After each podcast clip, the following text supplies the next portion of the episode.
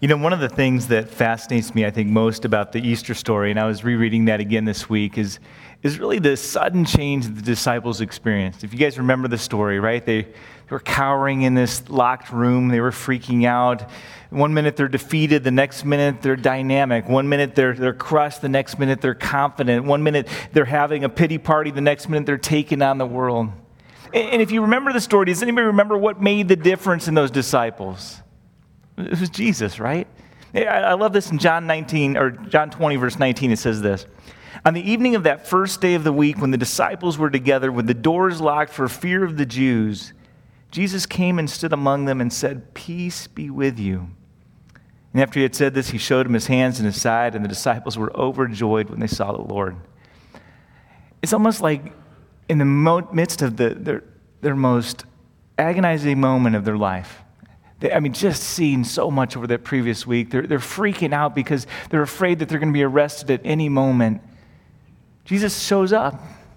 And in that moment, he reminds them, I've got you. I'm with you. And I'm still doing my thing. And in that moment, it changed everything for those disciples. You can almost feel palatably the difference in the room fear to no fear agonizing misery to joy. It, he changed everything in that moment. And so, in the midst of that kind of thing, I want to ask you a question, just kind of start today with, and it's this What is it that robs you most of your confidence? What is it that takes away your joy? What, what is it that robs you of your confidence? I think it's a good question.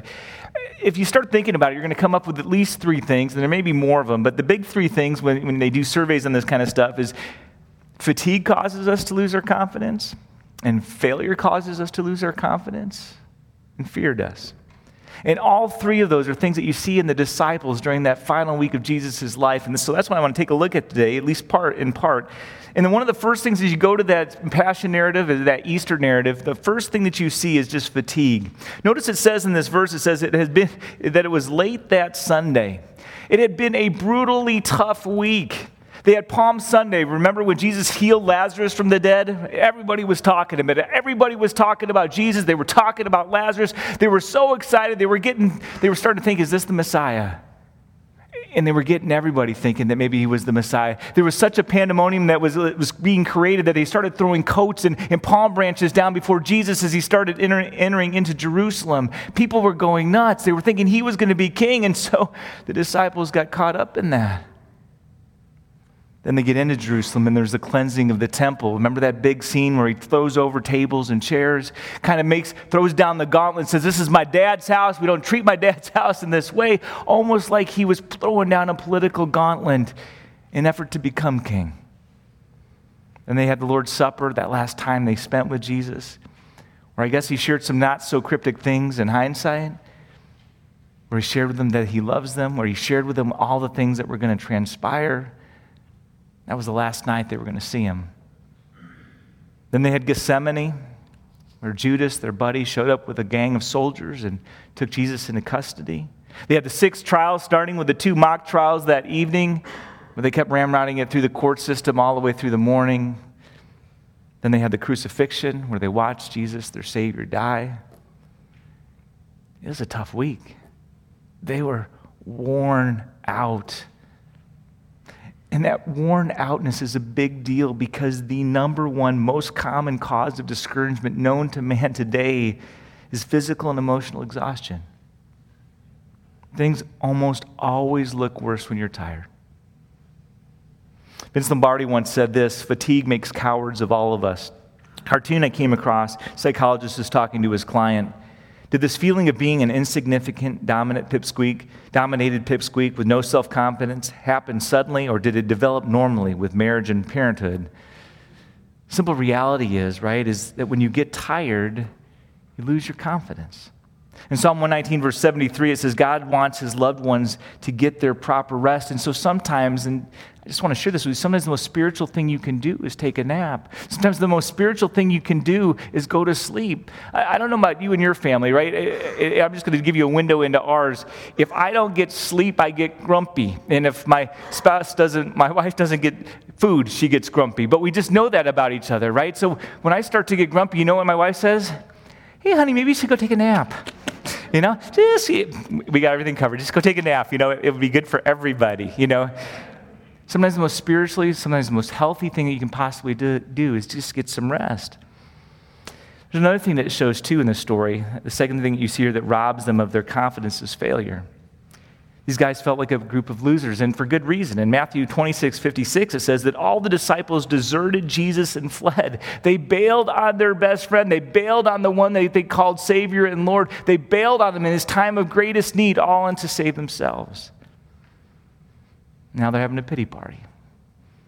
Peter was one of them, and he denied that he knew his Lord three different times. And on the last time, Jesus was looking right at him. One of their other buddies, Judas, committed suicide. Imagine the emotional baggage that comes with that, but it's worse than that. He committed suicide right after, by the way, betraying their other friend and Lord and Savior, Jesus, for 30 pieces of silver. Now they're second guessing everything. What went wrong? Jesus was supposed to be the Messiah, but now he's dead. Why me? Who cares? What now? All these questions are swirling around in their heads. And so let me ask you how do you deal with failure? How do you deal with things when it's not going the way that you want it to go? Somebody gave me one time a book called The Book of Failures, the official handbook of the Not So Terribly Good Club of Great Britain. And when they printed the book, ironically, they forgot to print the first two pages of the book. So even its first printing was not all that successful, right? But, but the point of the book was this if at first you don't succeed, you're normal. Welcome to the human race. Life is full of setbacks. Murphy was an optimist. Somebody once said, just about the time I get so I can meet the ends, somebody seems to move the ends.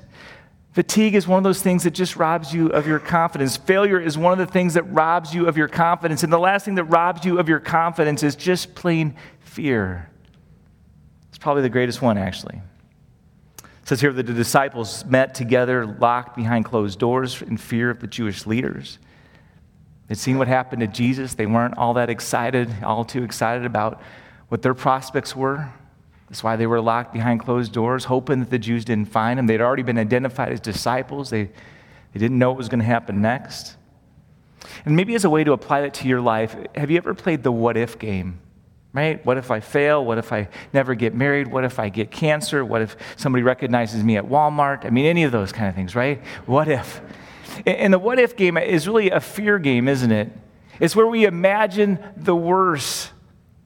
A few weeks ago, a buddy of mine got a piece of mail that had three little initials on it IRS, and he started freaking out until he opened it up and found out it was just a form letter. Shoo! Or have you ever been driving down the road and all of a sudden a police officer turns his car around, does a U turn, and starts following you?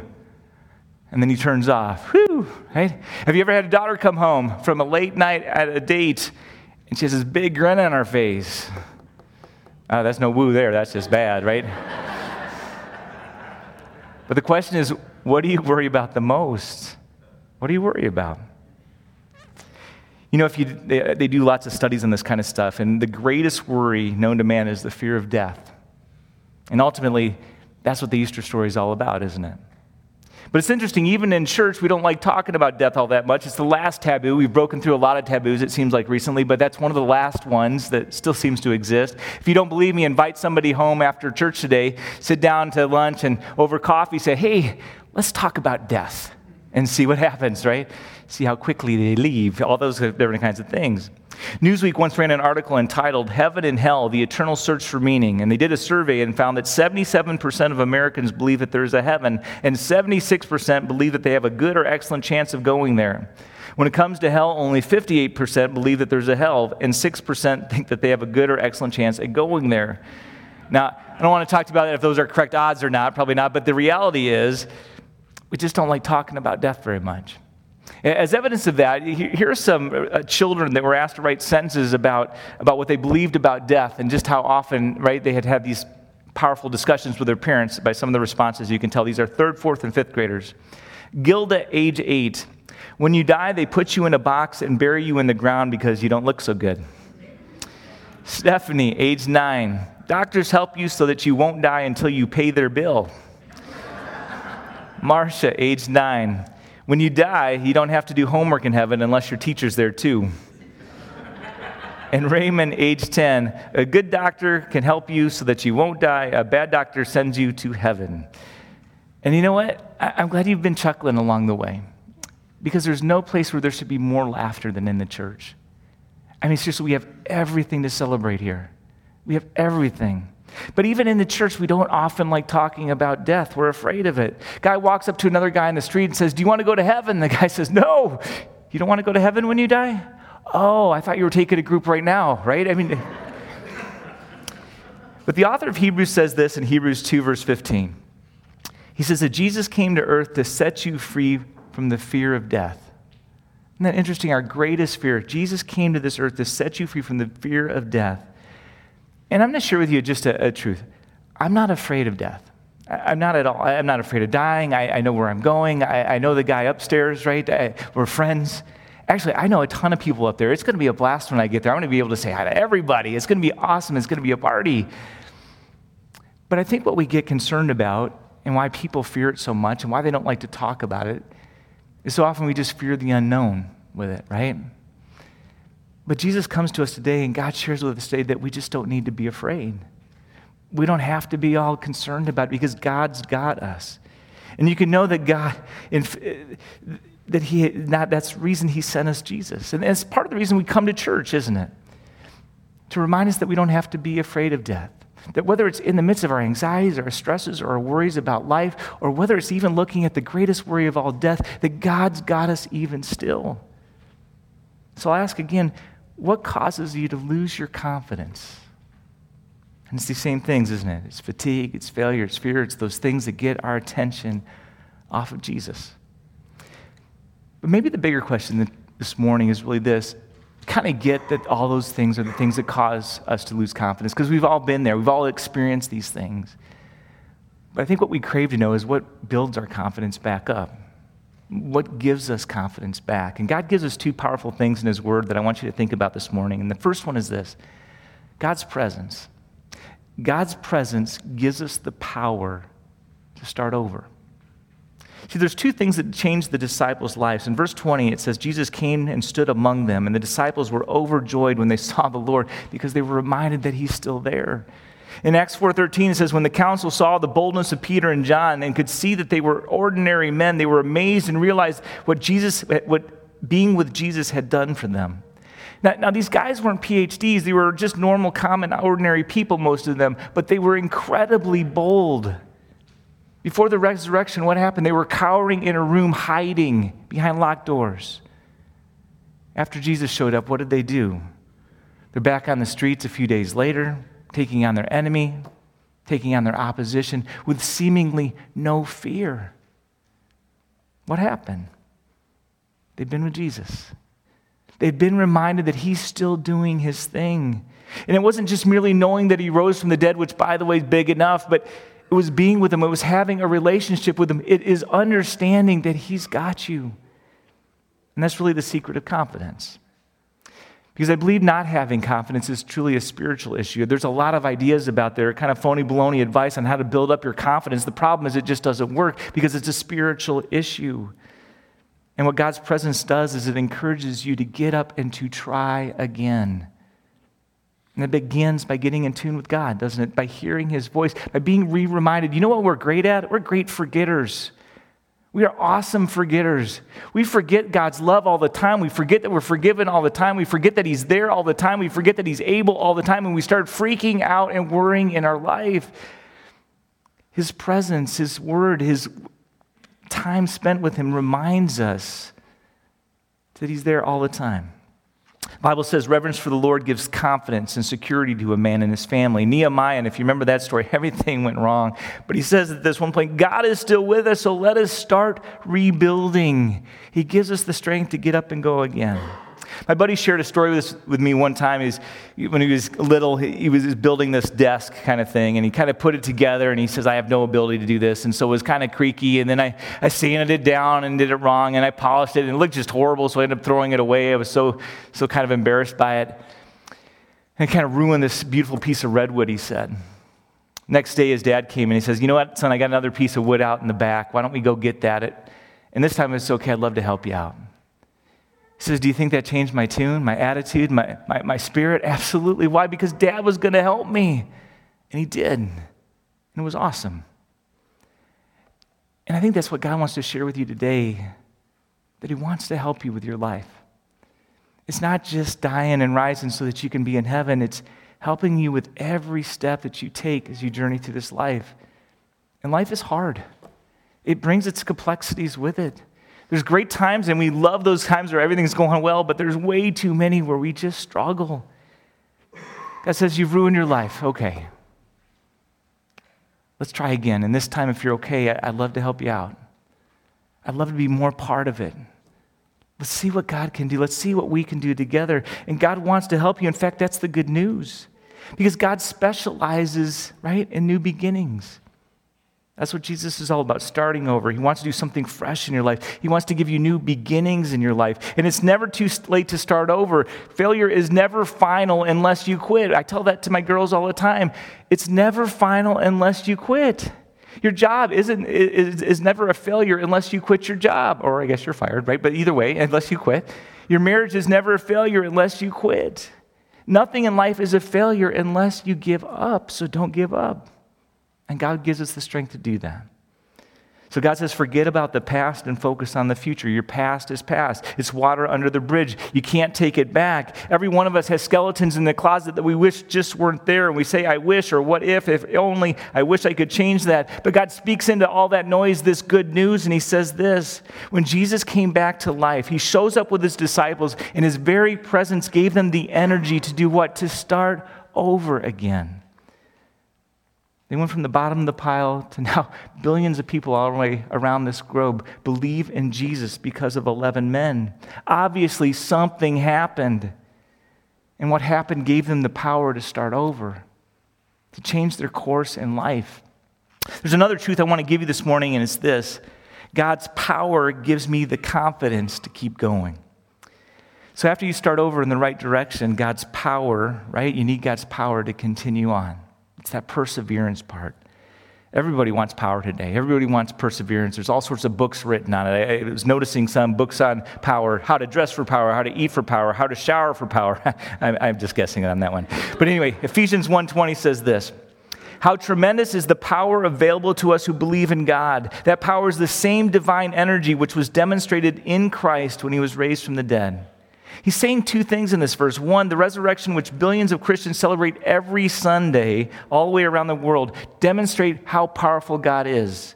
Jesus Christ resurrected himself from the dead. That's amazing. The second thing, that same power is available to you today. Because if God can raise Jesus from the dead, seriously, he can handle anything that you give him. There is nothing in your life that is impossible for God in the evening service, we're going through Exodus, and one of the th- things that God says to Moses is, My arm too short? In other words, are you saying there's something I can't do? Well, let me show you that there's nothing that's impossible for your God. But you say, Pastor, you don't know my finances. I'd say, You're probably right, but God does. You say you don't know about my marriage and how close it is to divorce. You don't know about my work problem. You don't know about my health problem. And maybe you're right, but God does. And there's nothing impossible for our God. In fact, He specializes in hopeless cases. You know, each one of you came here today for some different reasons, right? Some of you came out of habit, some of you came out of tradition, some of you came for the music, some of you were just invited by a friend who cares, and I think that's so cool. It doesn't really matter why you think you came here today. God brought you here today so He could share this. You matter to Him. The God of the universe says, You matter. I love you, and you matter to get you to the place where you realize that this life, there's just more to it than making money and retiring and dying. There's a lot more to life, and God you, brought you here this morning so that He could share with you that you matter to Him, that you were meant to be loved by God and to love Him back. That's where it starts. And I'm not talking about religion here, right? I'm talking about a relationship with God. When you come into contact with the one who actually made you, that's where you find your wholeness. That's where you find your confidence. That's where you find your peace. That's where you find your comfort. That's where you find your hope, is found in the one who says, I've got you. And when you begin to understand that, that He put you on this earth not just to take up space, to breathe, to grow old, and leave everything to your kids, but that He created you because He loves you, And that because He loves you, He gives you an amazing purpose for your life. God, my prayer today is that you would go with a renewed confidence in the fact that Jesus is with you and has got you and loves you, and that you serve Him always with joy. And all God's people said, Amen. Let us pray. Father, we want to thank you this morning for reminding us that you've got us. I think all too often we go through life and we just we get caught up in the immediate. We get caught up in the problems. We get caught up in the difficulty. We get caught up in the frustration and we forget. Truth is, God, we're great forgetters. We forget about how much you love us. We forget about how much you care about the stuff that we're going through. We forget about the fact that you're walking each step with us. We forget about your power. We forget about your grace. We forget about, we just forget about everything, Lord. And so our prayer today is that you'd help us re remember just how special we are in your sight. That you'd help us re remember that you've got us. We pray this in Jesus' name, and all God's people said, Amen.